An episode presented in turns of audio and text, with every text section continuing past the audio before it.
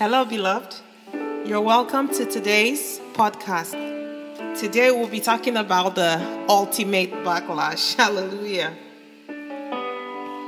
I'm telling you, whatever the enemy has done, whatever he designs for his glory and for working against you, God turns it around for good. When you're going through it, it doesn't seem like you can see any good out of it. You feel depressed, you feel downcast, there's no encouragement from anywhere. I say, I've come to give you a voice of truth. Over time, these repeated actions have taken place on earth. And so we know how these kingdoms operate. We know that God's kingdom is always planning out what is for your good. And we know that the devil is always out to work against you. But today, everything is going to change because you have a deeper understanding and you're going to choose to step into the realm of maturity and know that your trial is not in vain. Father, we thank you for this moment. This moment of truth, this moment of deep spiritual understanding. When your spirit moves upon the hearts of your people, Holy Spirit, I ask that you just move and you will, Father, expound this truth in every heart, in every life. That they will walk knowing that they are more than conquerors through you. In Jesus' mighty name. So, the ultimate backlash is what we're going to talk about today. In 1 Corinthians 2, from 6 to 9. However, we speak wisdom among those who are mature, yet not the wisdom of this age, nor of the rulers of this age, who are coming to nothing. There's wisdom in this world. There's wisdom in this world, but it's an inferior level of wisdom. It's a wisdom that you look at things just at face value like, if you look at things looking good, you don't know what is happening underneath or the result of what that action is. So, for example, for the fact that somebody necessarily looks good and seems to have everything going for them, it does not mean that they have everything just joyful and rosy. There's deep things that are going on sometimes that are stronger and more impactful on that person's life than what you're seeing in the external. So that's the wisdom of this world. And so people think that by pursuing after what looks great on the external is, is all there is. That is not the wisdom of God. The wisdom of God is unique, it existed even before time began is the wisdom that knows the end of a thing even before it begins. So that no matter how it looks on the outside, that wisdom shows that the end of the matter is what matters. And so it does not place value on that which is external. We'll further expound on this as we continue reading the scripture. In verse 7, but we speak the wisdom of God in a mystery, the hidden wisdom which God ordained before the ages for our glory, which none of the rulers of this age knew. For had they known, they would not have crucified the Lord of glory. So Satan has all these his rulers, principalities, and powers in high places. And they thought that their wisdom was to see that Jesus Christ dies. That was all it was to it. Okay, once he's dead, he's gone. They didn't know that there was a whole plan set from the beginning to redeem mankind. They were looking at it like, okay, Jesus is here. We're just going to target him. We're going to get everybody against him no matter what good he does no matter how much healing He brings, no matter how much provision and love He shares. We're going to make people focus on hating him.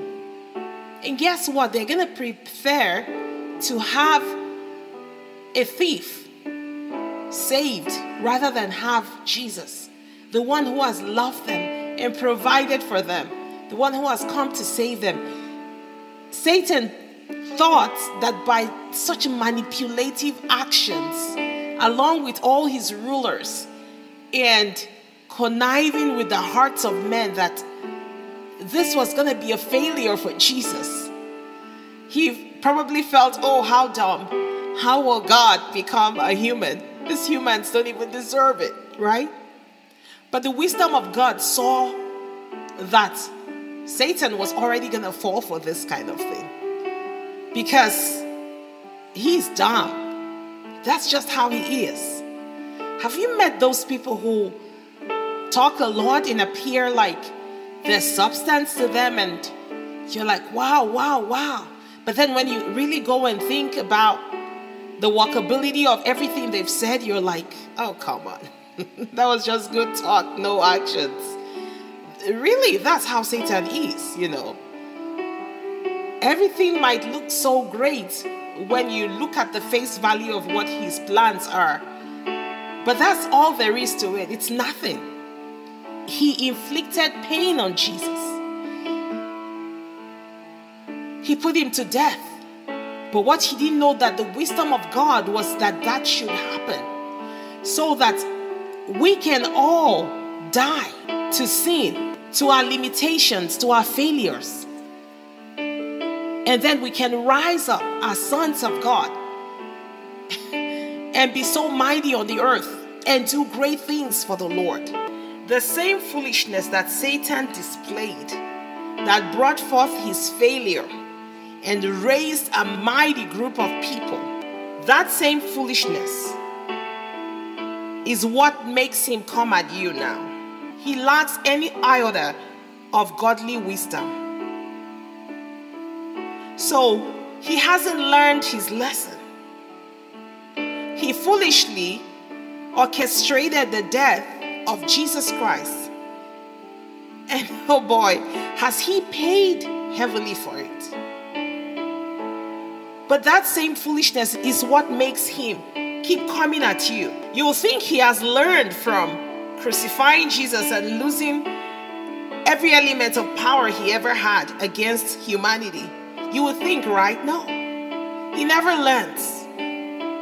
He hasn't learned a thing. And so, this situation you face today, even though the enemy is setting all these attacks against you, he has no clue that you will end up gaining so much victory. Because he's propelled by foolishness. He thinks that you will back down. He thinks that you will break, but you will not break because Jesus Christ overcame so that in that same power and in that same way, you can also overcome. You are a part of Jesus. And through his victory, you become victorious as well. And that's why, no matter how the enemy tries to push your buttons and tries to pull you down, it's not something new. It happened to your Savior. And what your Savior has done is that He has given you a life that all of your troubles and your pain all died with Him. And now you're a new creature. You have the power and the abilities that Jesus Christ Himself You are exactly like Jesus Christ. So the enemy does not know that you will overcome. And so he foolishly comes after you too. He doesn't know that in the midst of your pain, you are gaining spiritual strength, spiritual wisdom. And you're gaining so much more.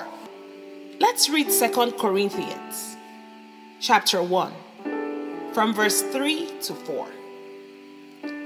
Blessed be the God and Father of our Lord Jesus Christ, the Father of mercies and comfort, who comforts us in all our tribulation, that we may be able to comfort those who are in any trouble with the comfort with which we ourselves are comforted by God. Hallelujah.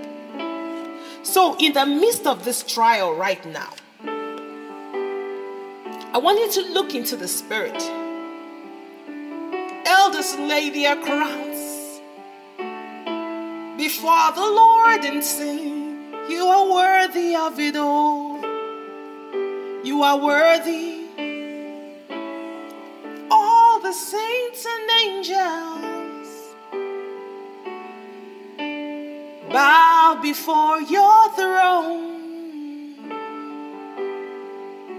The elders cast the crowns before the Lamb of God and sing, You worthy of it all.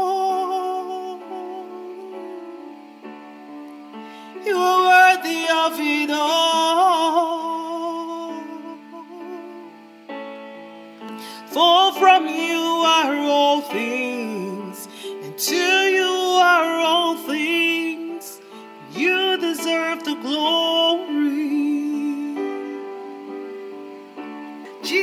Deserves all the glory for everything he's done. He deserves all the worship for everything he's done. You see, God gave him a name that is above every other name. That at the name of Jesus, every knee will bow and every tongue confesses that Jesus Christ is Lord. That's why all the saints and angels bow down to worship him. See, he received a higher glory and honor and majesty than before he came and died for you and I. And all of this was created because of what? The foolishness of Satan and all his rulers. If they weren't this foolish, if they weren't this foolish, you won't have Jesus so exalted. And you won't be here today, seated in heavenly places with Jesus. You wouldn't be here today, able to trample upon snakes and scorpions and against all the works of the enemy. This won't happen for you if Satan wasn't this foolish. But he still hasn't learned. He hasn't learned that just as the way Jesus Christ was so glorified and became so blessed is the same pattern for your life. Because here that we just read, the Father of mercies and comfort is comforting you right now through this tribulation. Father, in the mighty name of Jesus, I see the power of your comfort, your comforting presence resting upon your child right now. What Satan doesn't know now is you are attracting God's mercy and comfort. What other way would you have attracted this mercy and comfort? It is because of this tribulation you're going through. It's because of this trial you're going through. It's because of this attack you're going through. You're becoming a carrier of comfort. Comfort from the Most High God. Now you become the one that releases it over others. Because His word says that we may be able to comfort those who are in any trouble, any kind of trouble. Now you have the ability to comfort someone who is in any kind of trouble. In the mighty name of Jesus. Because of the comfort you're receiving right now, I decree that you will be able to release it over others. This is the ultimate backlash. The enemy and his rulers thought a certain thing and planned a certain thing. Little did they know that God had a better plan for you, for your exaltation, for you to have everything it takes to be a blessing to another person in their own times of trial. See, there's no way you can lose in this. There's no way, as the body of Christ, that we can lose if we continue to take on God's comfort and mercy through our hardships. And after we've gained them, we rise up victorious And then we begin to lose that over somebody else. So, in the mighty name of Jesus, for every trial that you have been through, it's not wasted. It just exposes the foolishness of Satan. And you have comfort, you have mercy wrapping you around by the very God Himself. It's not by anybody else. So, in Jesus' name, if you're going through a hard time right now, I want you to begin to see that the arms of the Lord are upon you, that the foolishness of Satan is exposed, but the glory of God and His love is revealed upon your life right now in the mighty name of Jesus. I ask that you begin to embrace this comfort and this mercy that God is pouring out upon you right now. And watch you pull out of this situation right now. So we come against every attacks of the enemy. And we say, Lord, in the name of Jesus, that you will nullify his attacks over this one crying right now this one seeking for God to break through for them. Lord, we nullify the attacks and the burdens of Satan against their life. We ask that you will break them free. And Lord, in Jesus' name, we begin to lose your mercy and your comfort over their lives. And we thank you because they are already victorious. And they are rising up right now from the ashes. They go forth and they are able to release this mercy and comfort to another brother or sister who needs it. Because in the same victory that you have given them, they have acquired and become carriers of your comfort and your mercy, and they are able to release it on the loved one. So, Lord, we decree that this is what is taking place in that life right now. Hallelujah. Day and night, night and day, let incense arise. Day and night, Night and day let incense arise. Day and night, night and day let incense arise. Day and night, night and day let incense arise. Day and night, night and day let incense arise. Lord, we praise you. We thank you because everything that you have designed is good. All your plans are good. And so we thank you. We thank you because you have spoken to us in such clear terms of how the spirit realm operates and where your heart is and how you turn things around for good. And that's why we praise you and we say you're worthy of our worship today. We say that you are deserving of every glory and every majesty. You are worthy of it all. You are worthy of